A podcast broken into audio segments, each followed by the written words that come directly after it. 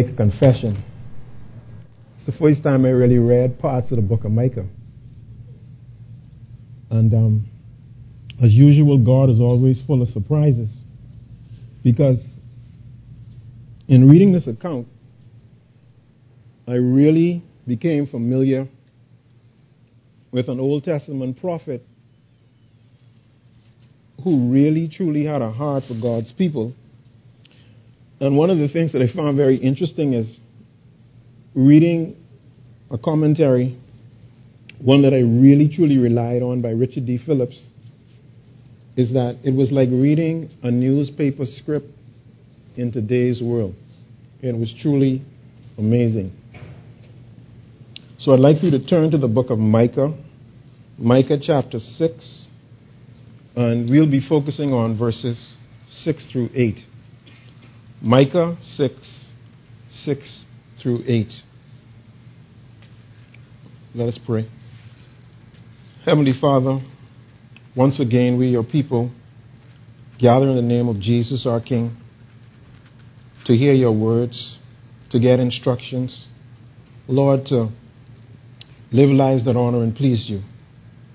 Lord, I ask for help this morning to deliver your word, to be faithful.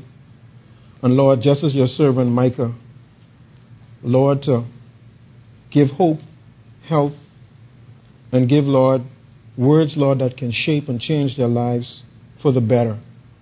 All in order that you may be glorified. We give you thanks once again in Jesus' name.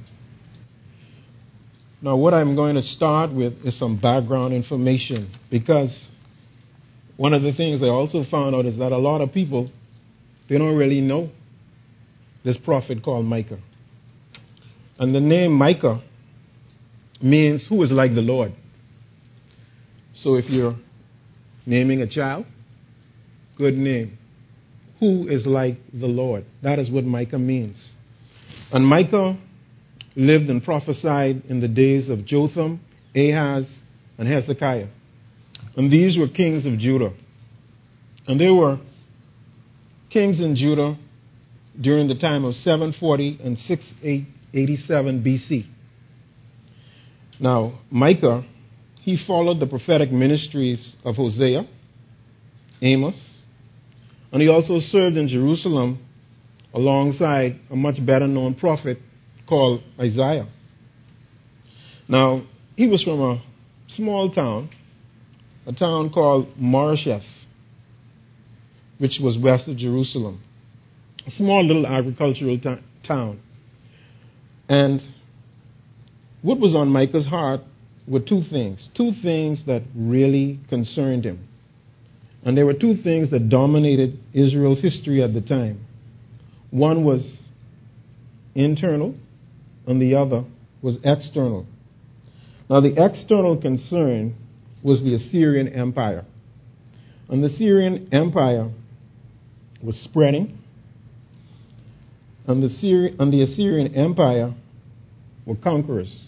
They were fierce people, they were warrior like people, and if necessary, they didn't take prisoners. They take your life. Now, this was the scene in Israel at the time. Now, this same Assyrian Empire, those of you who are Bible scholars, I'd say, remember a prophet called Jonah? A generation ago, Jonah preached to these same Assyrian people, and they repented. But now, a generation later, a new leader arises, and he's back to the old ways of conquering, expanding his territory. And one of the things that the Assyrians did was they recruited a large mercenary army, a very large, invincible army. And what they did was they made sure you knew that if you came up against them, you would have no hope of winning. But what was interesting was they made all their neighbors, the surrounding kingdoms, they made them pay high taxes and tribute to finance this army. So, again, a very challenging, a very troubling time for Israel. And this is the backdrop of this man called Micah. But you see, Micah was not so much concerned with the political and the military problems, simply because they were merely symptoms. What he was more concerned about was the moral and the spiritual condition of the people of Israel. And the same way how you have concerns today about how, when you look in our society, you see the moral fabric crumbling, you see the Christian values being trampled upon, you see that people, their attitudes and their hearts are not towards God. Many people abandon the things they learnt about Christianity and say, well, that's that old stuff. That's for back in the day. I could live my life any way I please. Now, this was the same thing that was happening in Israel at the time. And despite the outward appearance, because one of the things we know how to do good. And I always tell people, I'm qualified, I'm a Bahamian. We know how to do church. But all is not well. This is the same situation that Micah faced with his people religious ceremonies, religious rites, sacrifices. But he knew deep down inside the people's heart were not for God. Because in his society, there was rampant corruption and social decay. Now, what made Micah unique was is that he had a heart for civil goodness. And he knew the background. And as I said earlier, just like reading a newspaper script today, the rich got richer, the poor got poorer. And most of the time, it was by violent and ungodly means. People's lands were seized. And you could look at this in Micah 2 and 2. There was deceitful business practices going on. Micah 6, 10 through 12. Community and family life had broken down. And one of the things that Micah did was he confronted corrupt leaders of his day. And that would have been the political leaders as well as the false religious leaders. Because one of the things that was happening in Micah's day was religious leaders were getting rich too. They compromised their standards, their values, they compromised their relationship with God, all in a means to gain wealth. So, in both of these respects, our attitude towards outside threats and the reality of our inward hearts is an area that Micah focuses on. Now, the kings of the time, they responded to the, this threat by the Assyrians. And as I said, you know, they have to give them money, pay to keep peace, sacrifice their people in order for these Assyrians to keep them at bay. And so I'm just trying to give you an idea of the tension, the kind of society, the kind of atmosphere that this prophet ministered under. And um, just like in our world today, as was heard when Pastor prayed, we too live in a world with a lot of threat of enemies, of empires threatening you every single day. And Micah, what he does in his ministry, he encourages God's people to have an abiding and faithful trust in their God. And the same way how they were tested It's the same way how we today are tested. You see, it's easy to say you're living for God, but the test comes when you're confronted with the challenges of the day, whether you're going to compromise and live like the rest of the people, or you're going to stand and make a difference for God. When things are well, we could all praise God. But when we're challenged, it's a different story. So, against this backdrop is the scene, the conditions of that particular time, quite similar to ours. Now, requirements. Because this message is entitled God's Requirements.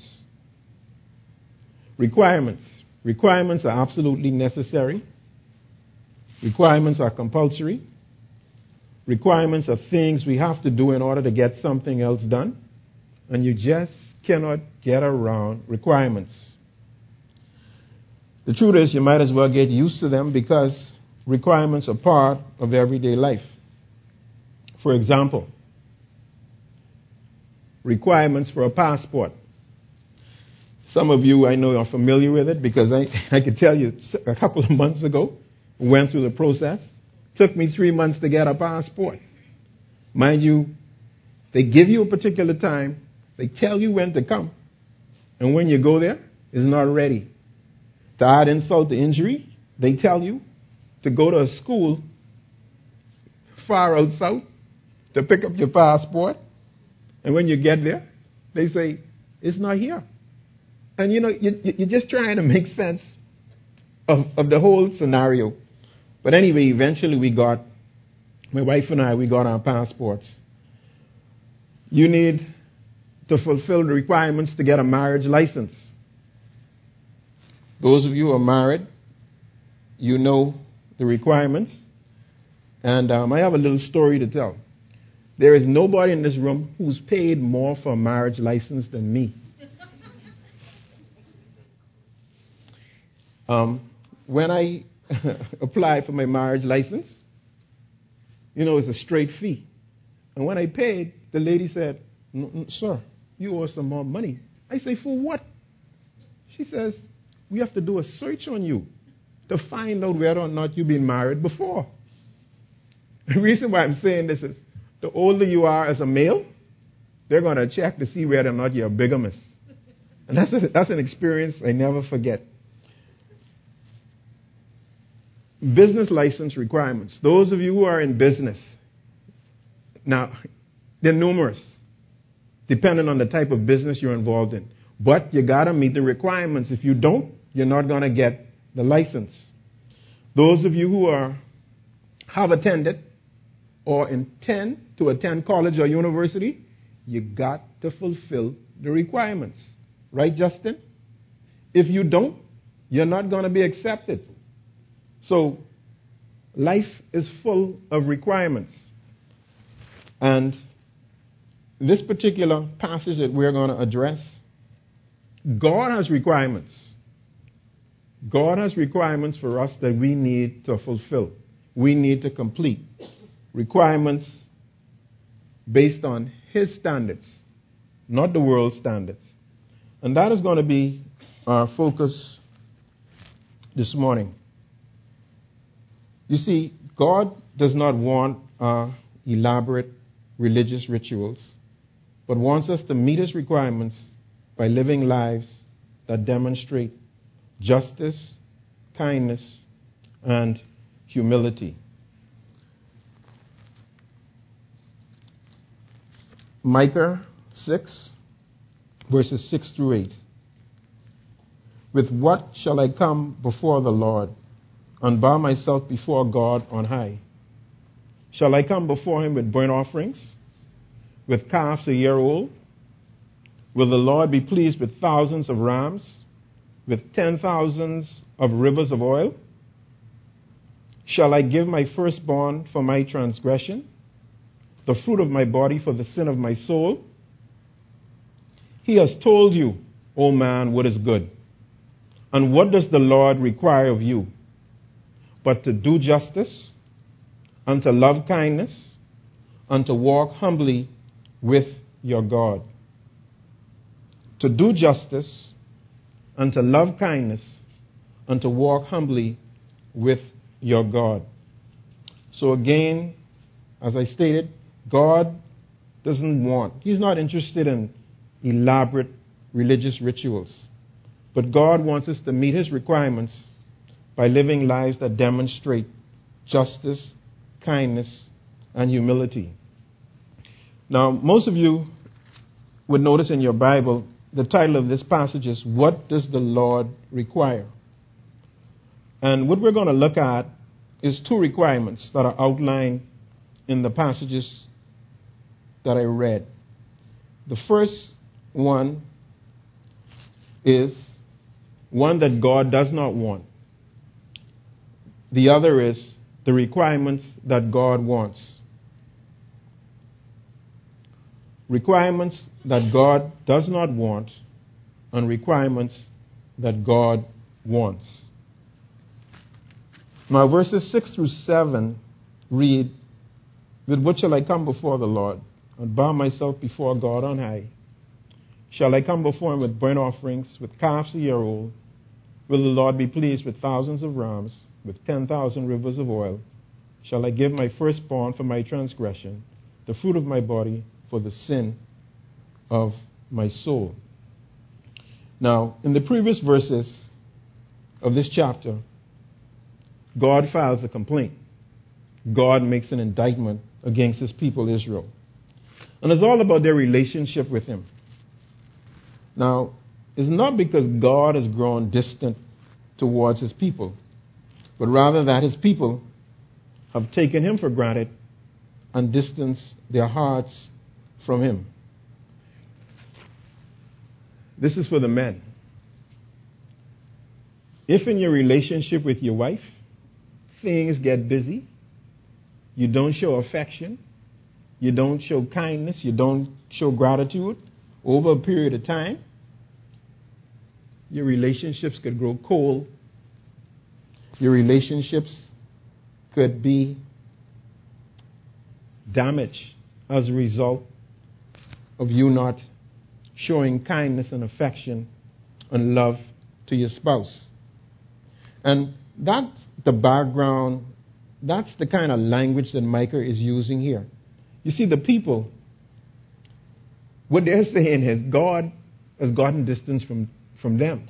But the reality is they have grown distance from God. And they've grown that way because their hearts were not aligned with God. And what God does, God summons this prophet, Micah, to plead his case. And he pleads his case in this covenant courtroom. You see, God has a grievance against his people.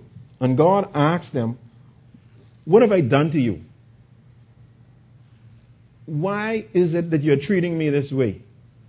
And God calls them to respond.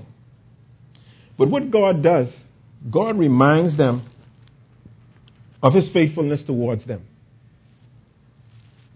And one of the things that the people of Israel, or Jewish people, never forget is that freedom from Egyptian slavery.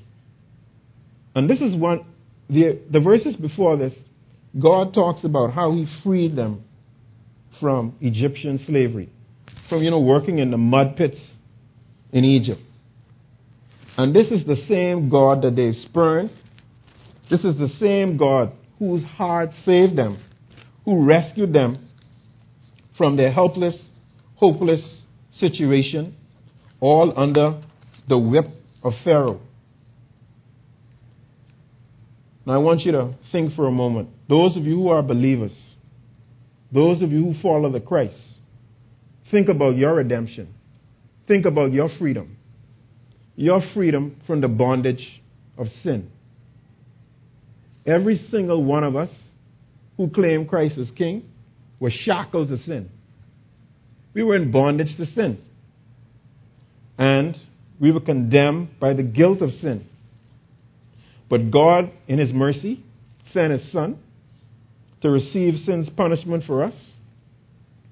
He stood in our place on Calvary and took the punishment that we deserve.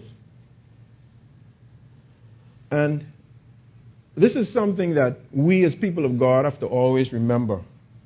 Because as long as you're on this journey, you're going to get tired. You're going to get bored. You're going to have them days. I don't know if it's worth following Christ. With all the craziness that's going on in the world, I don't know if it makes any sense. But we got to always remember God has never let us down. The truth is, He's the one that continually lifts us up. God lifts us up from our sin. And see, that is something you got to always remember and put in your heart. And you see in verses 6 and 7, the people respond. And see, they respond in ways that does not meet God's requirement. You see, some guilt is set in. Micah has pricked their consciences. You see, because it's, it's more than just being freed from Egyptian slavery. He talks about the freedom they got, God providing for them in the wilderness, God giving them new homes, a new place to live. The whole account of how God delivered these people, delivered his people from Egypt. And those of you who are familiar with the stories know it's, always been an up and down thing with God's people. God does right by him, right by rescuing us, saving us, and then we get amnesia all of a sudden. We forget.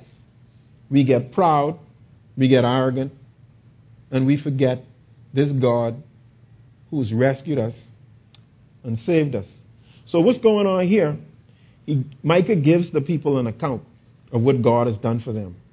So, they respond. And how they respond is what we've read in verses 6 and 7. Now, what's happening here is instead of confessing their sins and repenting of their disobedience, their focus is on external religious rituals. And what they think they can do is appease God's wrath by offering all these sacrifices. They deceive themselves into believing that God could be bought or that God could be bribed. And what they do is, these sacrifices, when you, when you read them, they're elaborate, they're grand, they're costly. And even one point, they even say, Shall I give my firstborn for my transgression? Even to say, I'll offer my children, God, to appease you. So we could see that deception is setting. And false religion. They're deluded. And what they overlooked was something that they should have known, they should have read. The sacrifices of God are broken on a contrite heart. And throughout Scripture, one of the things we always see God always inspects the heart of the giver before he looks at the gift. Always.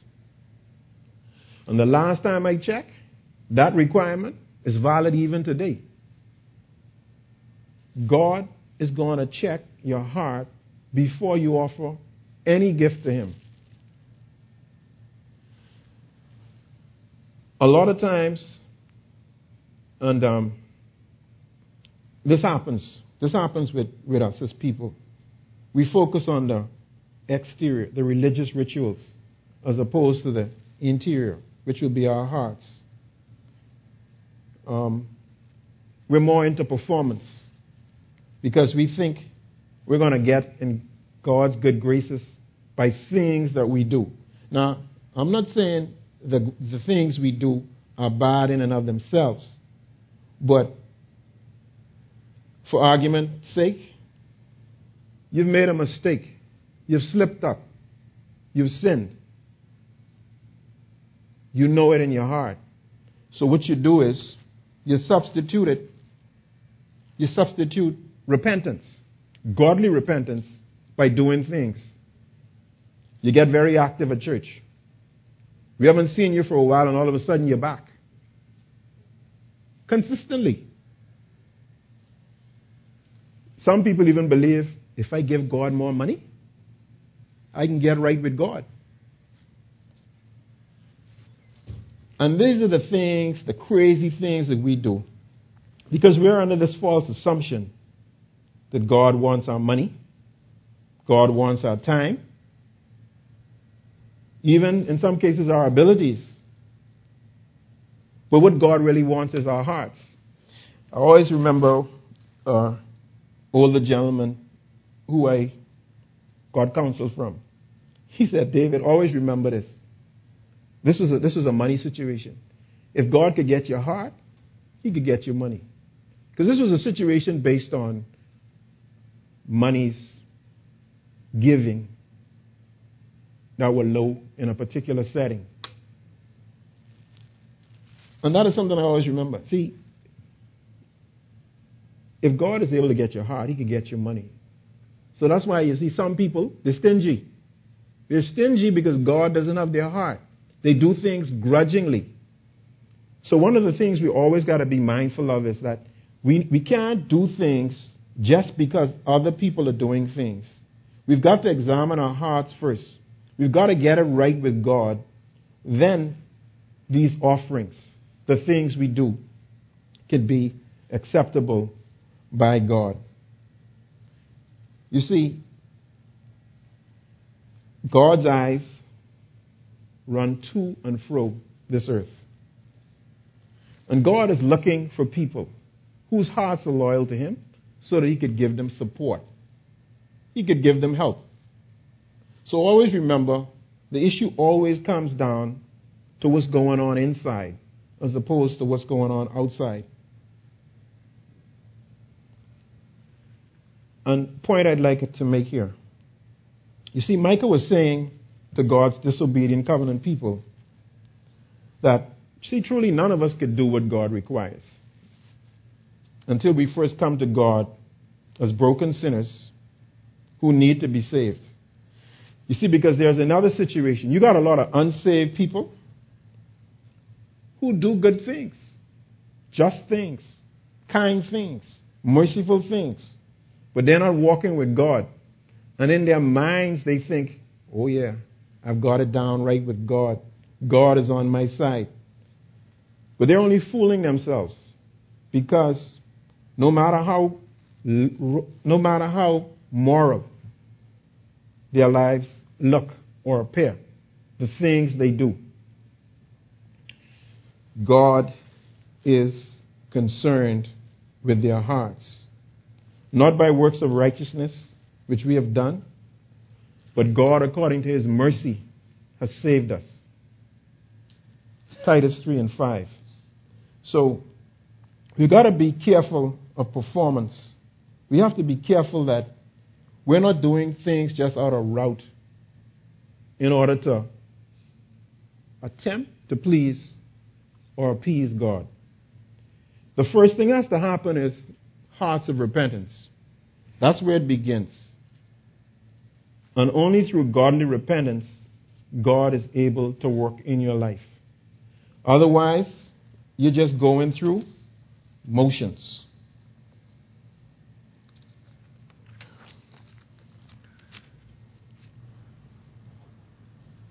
Now, I'd like to look at the second part of the outline requirements that God wants. In this passage, Micah informs the people the requirements that God wants. He has told you, O oh man, what is good. And what does the Lord require of you? But to do justice, and to love kindness, and to walk humbly with your God. Now, the truth of the matter is, these people were already told what they were supposed to do. But um, in Bahamian vernacular, it's playing crazy. It says they were, they were already told the things they need to do. And you see, the things they needed to do is located in Deuteronomy. Again, scripture that they would have been familiar with. Deuteronomy 12 reads, Deuteronomy 10 12 reads, "And now Israel, what does the Lord your God require of you? But to fear the Lord your God, to walk in all his ways, to love him, to serve the Lord your God with all your heart and with all your soul, and to keep the commandments and statutes of the Lord, which I am commanding you today for your good. Quoted by Moses. Something that they would have been readily familiar with. But apparently they forgot.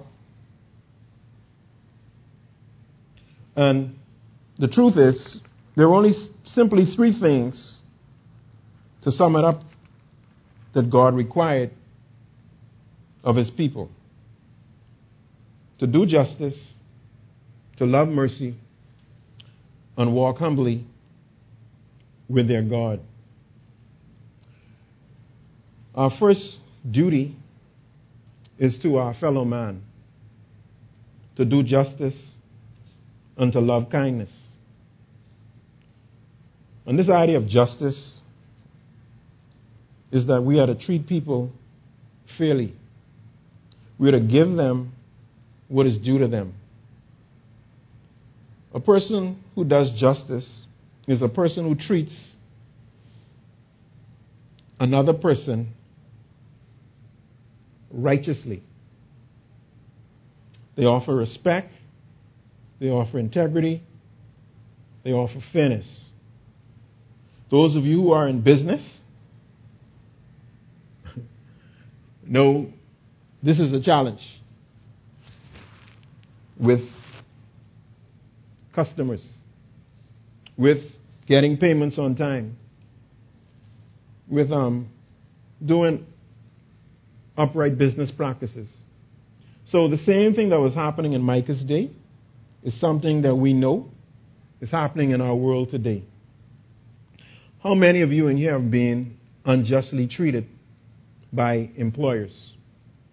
Don't raise your hand. How many of you have been given the short end of the stick?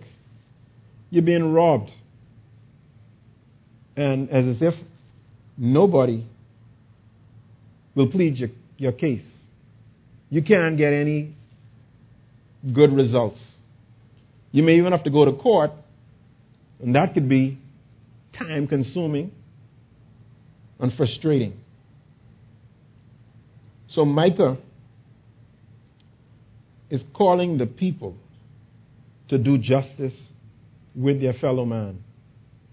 And this is the attitude, this is the spirit that we, as people of God, when we transact business, we have to treat people fairly.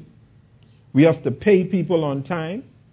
We have to ensure that we do all on our part to get it right with our fellow man.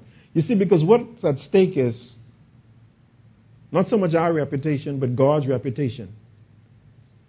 Because if you say you're following Christ, if you say you're a disciple, a child of God, your behavior and attitude as it relates to business has to be a cut above the rest and the people in the world. Now, I had a situation about a month or two ago. I went to the bank and um, got a withdrawal. And it was $100 more than what I asked for. now, this is now, I, I, I went, I said, no, it, the, I said, this woman must have made a mistake. And then I said to myself, maybe um, she didn't make a mistake. I made a mistake. Maybe I said, that amount, and she gave me the amount. And you know, I checked. And I, I realized that No, she had given me $100 more than what she should have given me. And this is what I said to myself this bank could afford that. This bank could afford that. I don't need to turn this back in. They're not going to miss this. Besides, they're charging me all these fees, unnecessary fees, anyhow. This is my way of just say getting even. But, you know, the Spirit of God told me, say, now, brother, now, understand something. This is not required living for you. You have to do the right thing and turn that money back in. Now, the thing about it is, I didn't spend it, you know. I just kept it. So, I went back several days later, right? And amazingly, the same lady, I went to her again. And I asked her, I said to her, I said, um, Were you short? She says, Yeah. I say, But a $100? She said, Yes, sir. I said, But you have to pay it back. Eh? She said, No, not yet. so I said, You gave me a $100 more than what you were supposed to. And here it is. And she was like shocked. She was like in amazement. And I said, um, This is the way how I live. And um, that's the, the end of that account. But um, we've got to be upright and fair in our business dealings. And um, again, just a, just a little story. I was in a conversation with an older gentleman who um, who had a situation with um, a place that he had, he had, he had leased. And um, the part, I tell you, I, this, this story, I mean, it really got to me. He leased a place to a particular individual because one day he saw the woman in the rain, locked out of the place. But what the woman didn't know was he had bought the place. And he asked her, he said, well, What you doing outside? And she said, I got locked out. But, he, but, he, he, but he, he knew in his, he said, Locked out? He said, Anyway, we're going to work this out. And he got her to go into the place to have possession of the place because he was the rightful owner. Just was a matter of paperwork. And um, everything went fine for a while. And then one day, he noticed that the woman wasn't there anymore. And he saw this notice in the newspaper that she had moved to another location. She didn't tell him anything. And he, he confronted me. He said, Well, you know, what's the, I mean, you know, you know why? And he, she was like, Well, you know, and influence from other people, and I guess he probably saw a better deal. And um, I'm just saying that, giving you that account because this gentleman did all in his power to do what was right. In fact, she even took him to court for a wrongful dismissal. You, listen, this woman was operating her business in his premises, and she takes him to court for wrongful dismissal. He never hired her. So, all of that stuff, and he was like, he said, and he said, Humes, you, you, you, see, you see the, the, the, challenge and the issue with, with the human condition. I say, brother, I understand well. And um, we have to do always what is right. We've got to always be on the right side, be on God's side when we do business transactions. Now, we got to continue to love our neighbors, which means to love kindness. This Hebrew word for kindness is hesed. And it's difficult to translate just with like in one word because it could be translated as mercy, faithfulness, and loving kindness. And it's a description of God's character. You see, God is faithful, God is kind, God is merciful, God loves us, all because of his covenant with us as his people. And um, this is something that the human mind can't really wrap. We just can't get this. Despite the disobedience, despite the immoral behavior, despite the vain attempts to try to appease God with these elaborate and grand sacrifices. Despite the people's heart being away from God, despite them committing spiritual adultery, God continues to love his people. And that is what Micah, that was his assignment to plead God's case. That I've, I've done you no wrong. I've always been on your side. I provided for you. I gave you when you didn't have anything. I ensured that you got a new identity. You were people who had no name. You were slaves. And I brought you from the mud pits of Egypt, all in honor to serve me, to worship me, and bring glory to my name. And this is how you treat me? This is the case that Micah is pleading. And what I'm trying to say here, this is the kind of love that God has for us as His people. No matter where we go, no matter what we do, by God's grace, any one of us can begin a, can begin a right relationship with Him. And um, I'd just like to quote something by Peter Craigie, and he says it like this. He's talking about Hesed. It gives where no giving is required. It acts where no action is deserved. And it penetrates both attitudes and activities. To love kindness is to look on the weak and vulnerable with the eyes of God's love and give them not what they deserve, but what they need. Powerful. One of the things that was always on God's heart in Hebrew society, God's concern was always orphans and widows.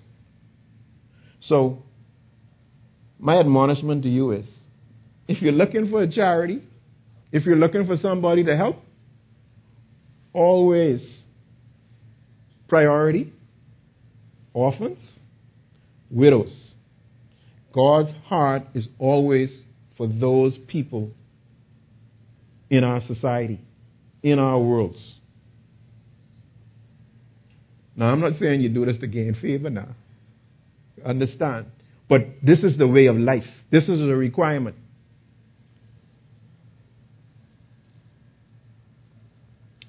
Justice and kindness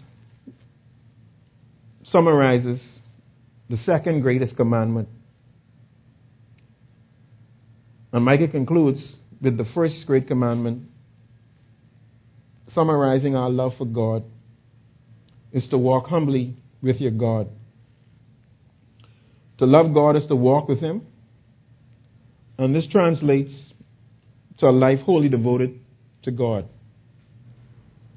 You're seeking His glory in all things and enjoying His pleasures in your life. To walk with God is to live humbly. But to be more accurate here, it means to walk circumspectly and what it means is, is that we as God's people should always live with an awareness of the holiness and the grace of God. That should be evident in our lives. The holiness and the grace of God. This is the way where we live. You see, We've always got to be asking ourselves God, what are you asking of me? How am I supposed to live? How am I supposed to address this particular situation, this particular circumstances? Because in life there are many. But what's at stake is God's glory. This is something that we always have to be mindful of. And this translates into where we live, with our spouses, with our children, the marketplace, co workers. Because at the end of the day, as we've come to know, the only God most people are going to see is in you and me. And we are a people, one of the things we've lost is people don't ask us questions anymore. People don't ask us questions anymore because we compromise. We live just like the world. And see, this is something that was happening in Micah's day. Micah knew that in the society, because of compromise, there was this lack of awareness of holiness and God's grace on the life of the people. People were just doing their own thing, or in a lot of instances, using God for convenience. And when I say convenience, just going through motions, religious motions, ceremonies, and rituals. And this is something that we as God's people, again, this awareness of holiness and God's grace, so that when people ask us questions, why do you transact business the way you transact business? Why do you parent the way you parent? Why is the relationship with your wife or your husband the way it is? Why is it that you, you're, you, you're the person who always stands up for people that are abused and mistreated in society? What's your reasoning? Why do you do this? And then we are able to give people the answer. The answer is because of God. Because of God and what He's done for me. Now, Walter Kaiser writes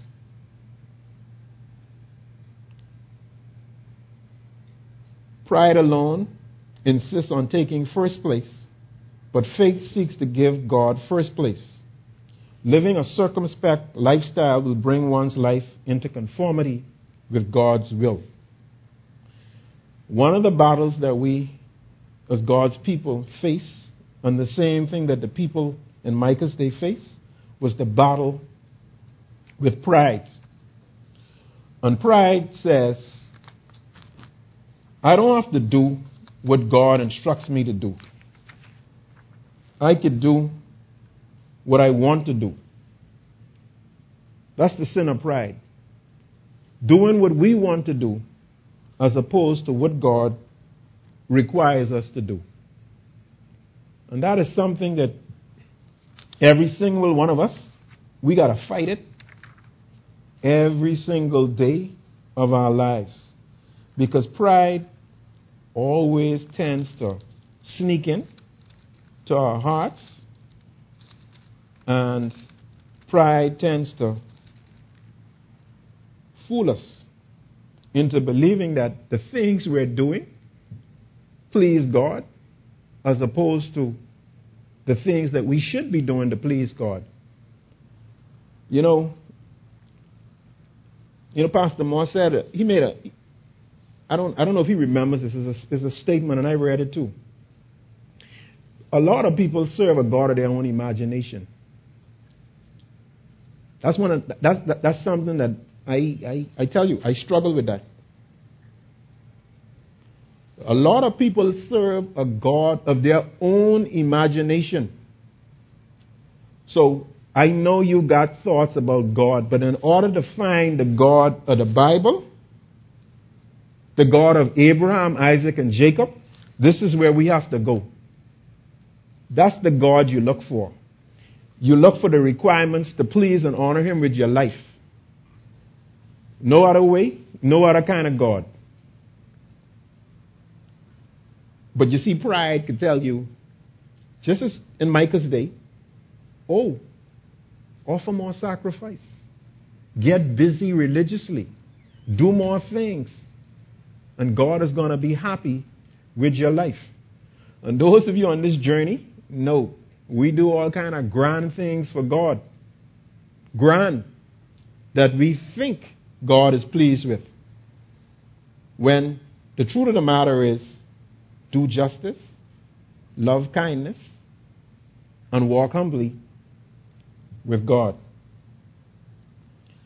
Now the challenge always is is that how do we do these things? How are we able to do these things? How are we able to please God?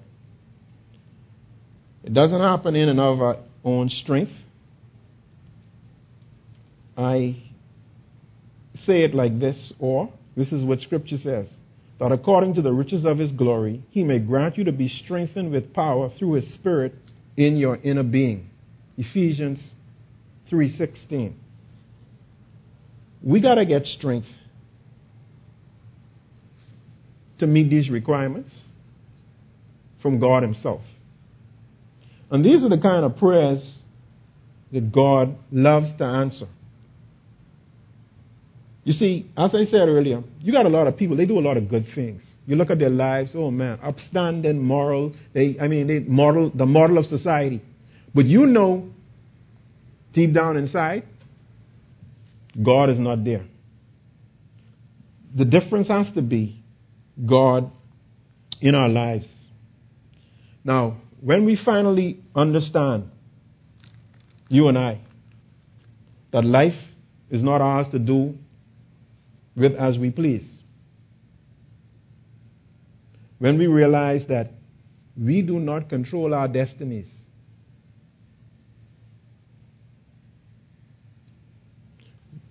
a door opens. And here comes the question. What do you demand of me, Lord? Or, to put it as in the passage today, what does the Lord require of me?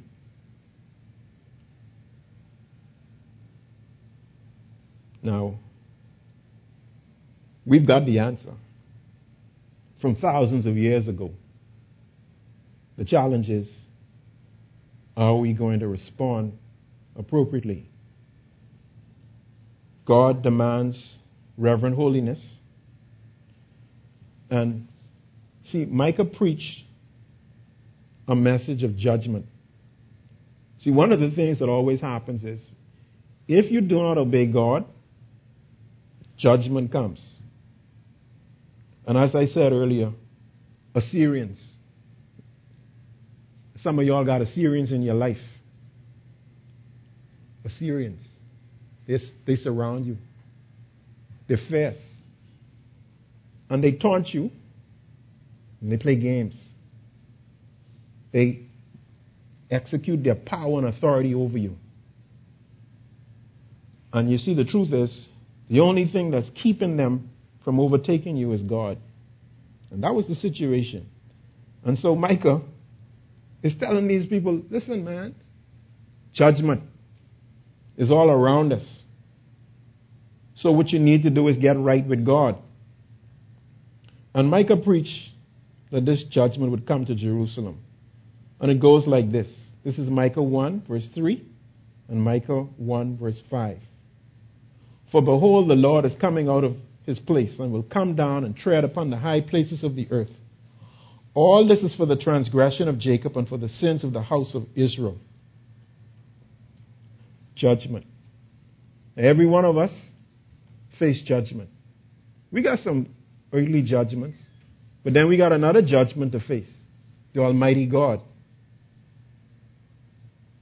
And if you don't meet His requirements, it's not going to be a pleasant experience. Yeah, we don't like to say it. Hell. That'll be your experience. You see, one of the dangers of reading a passage like this, reason, reading these oracles of ancient judgment, is to assume that God is talking about someone other than you or me. See, that's what we assume. And James Boice rightly warns, theologian, theologian James Boice rightly warns.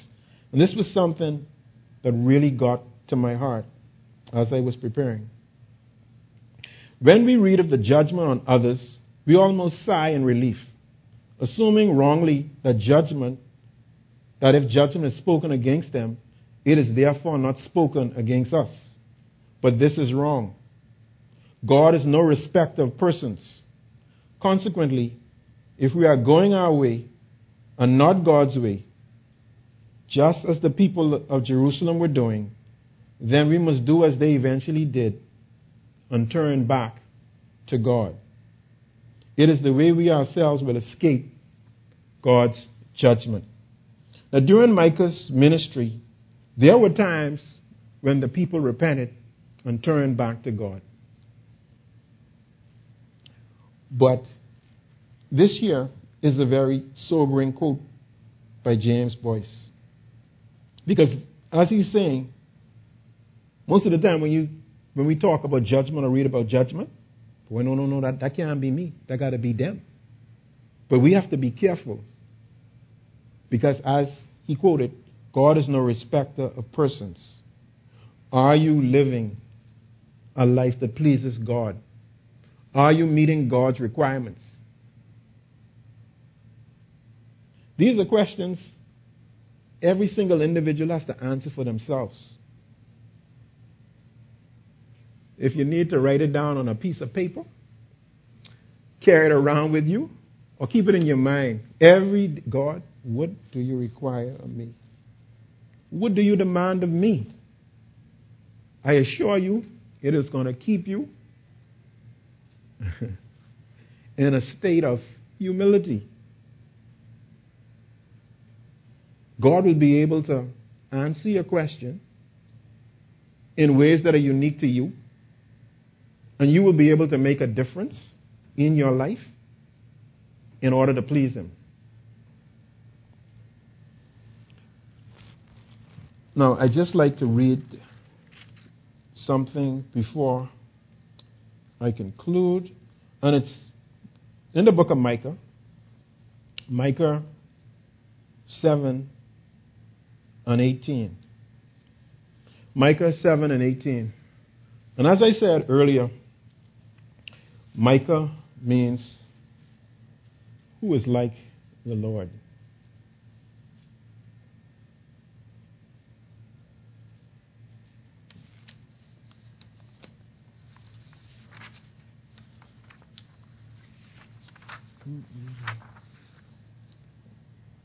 Who is a God like you? Who is a God like you? Pardoning iniquity and passing over transgression for the remnant of his inheritance. He does not retain his anger forever because he delights in steadfast love. Again, you could translate steadfast love as hesed.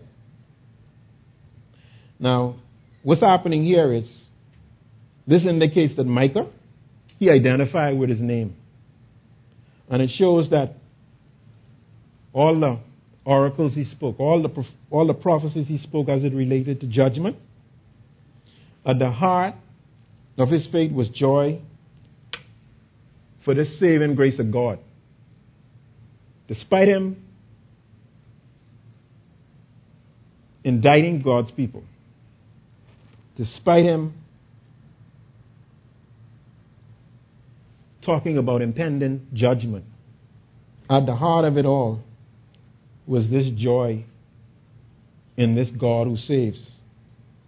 You see, what Micah understood is that sin not only brings misery. Now, I'm not going to. I just want you to think. Sin brings misery. And if you don't get it, read the newspaper. Just read the newspaper. Just look at our world. It brings misery.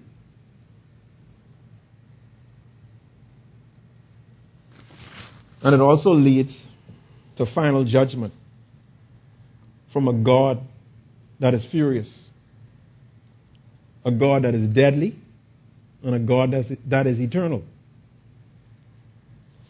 And in this particular case, see, God's judgment, one of the, one of the areas that Micah ministered to was Samaria. And what happened was that they simply disappeared into slavery.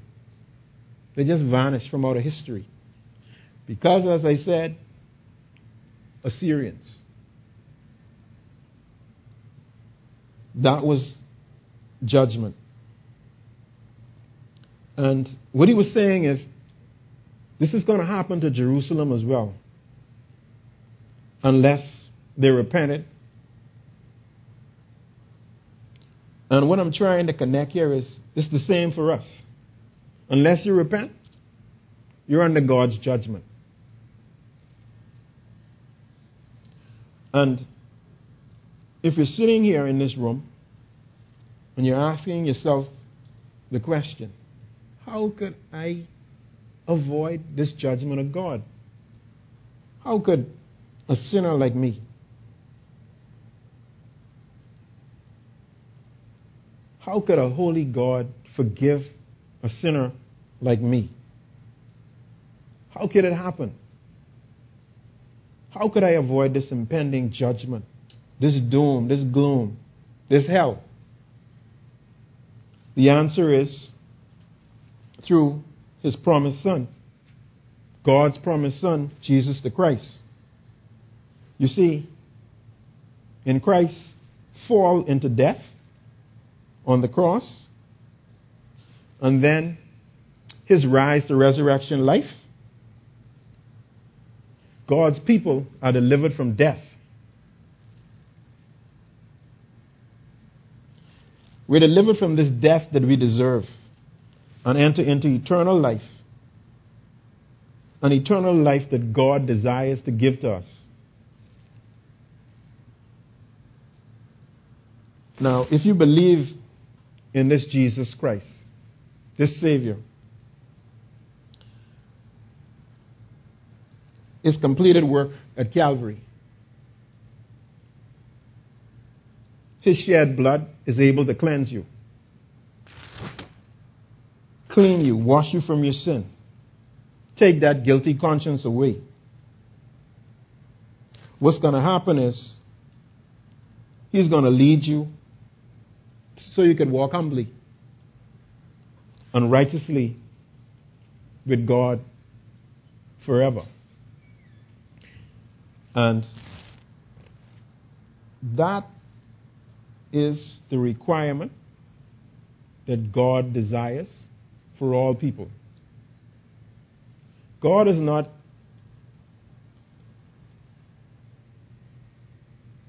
interested in you perishing, you coming under judgment. God is interested in you becoming part of his family through Jesus Christ. That is what makes the difference. And there is no way around his requirements. So, whatever some people have in their mind about how to get to God, that's well and good. But those are not the requirements of the God of the scriptures that we read. The requirements were mentioned thousands of years ago. And what I've also found interesting is that this same Micah prophesied about Jesus Christ. Amazing. It's right there. I think it's in 5. So when you have the opportunity to read it, he prophesied about this Messiah, this Christ, coming to save his people during his ministry. So, my admonishment is is that we be people who, ful- who fulfill God's requirements. And we fulfill God's requirements, first of all, to give honor to Him, to give honor and respect to our fellow man, and make our worlds a different place. Amen.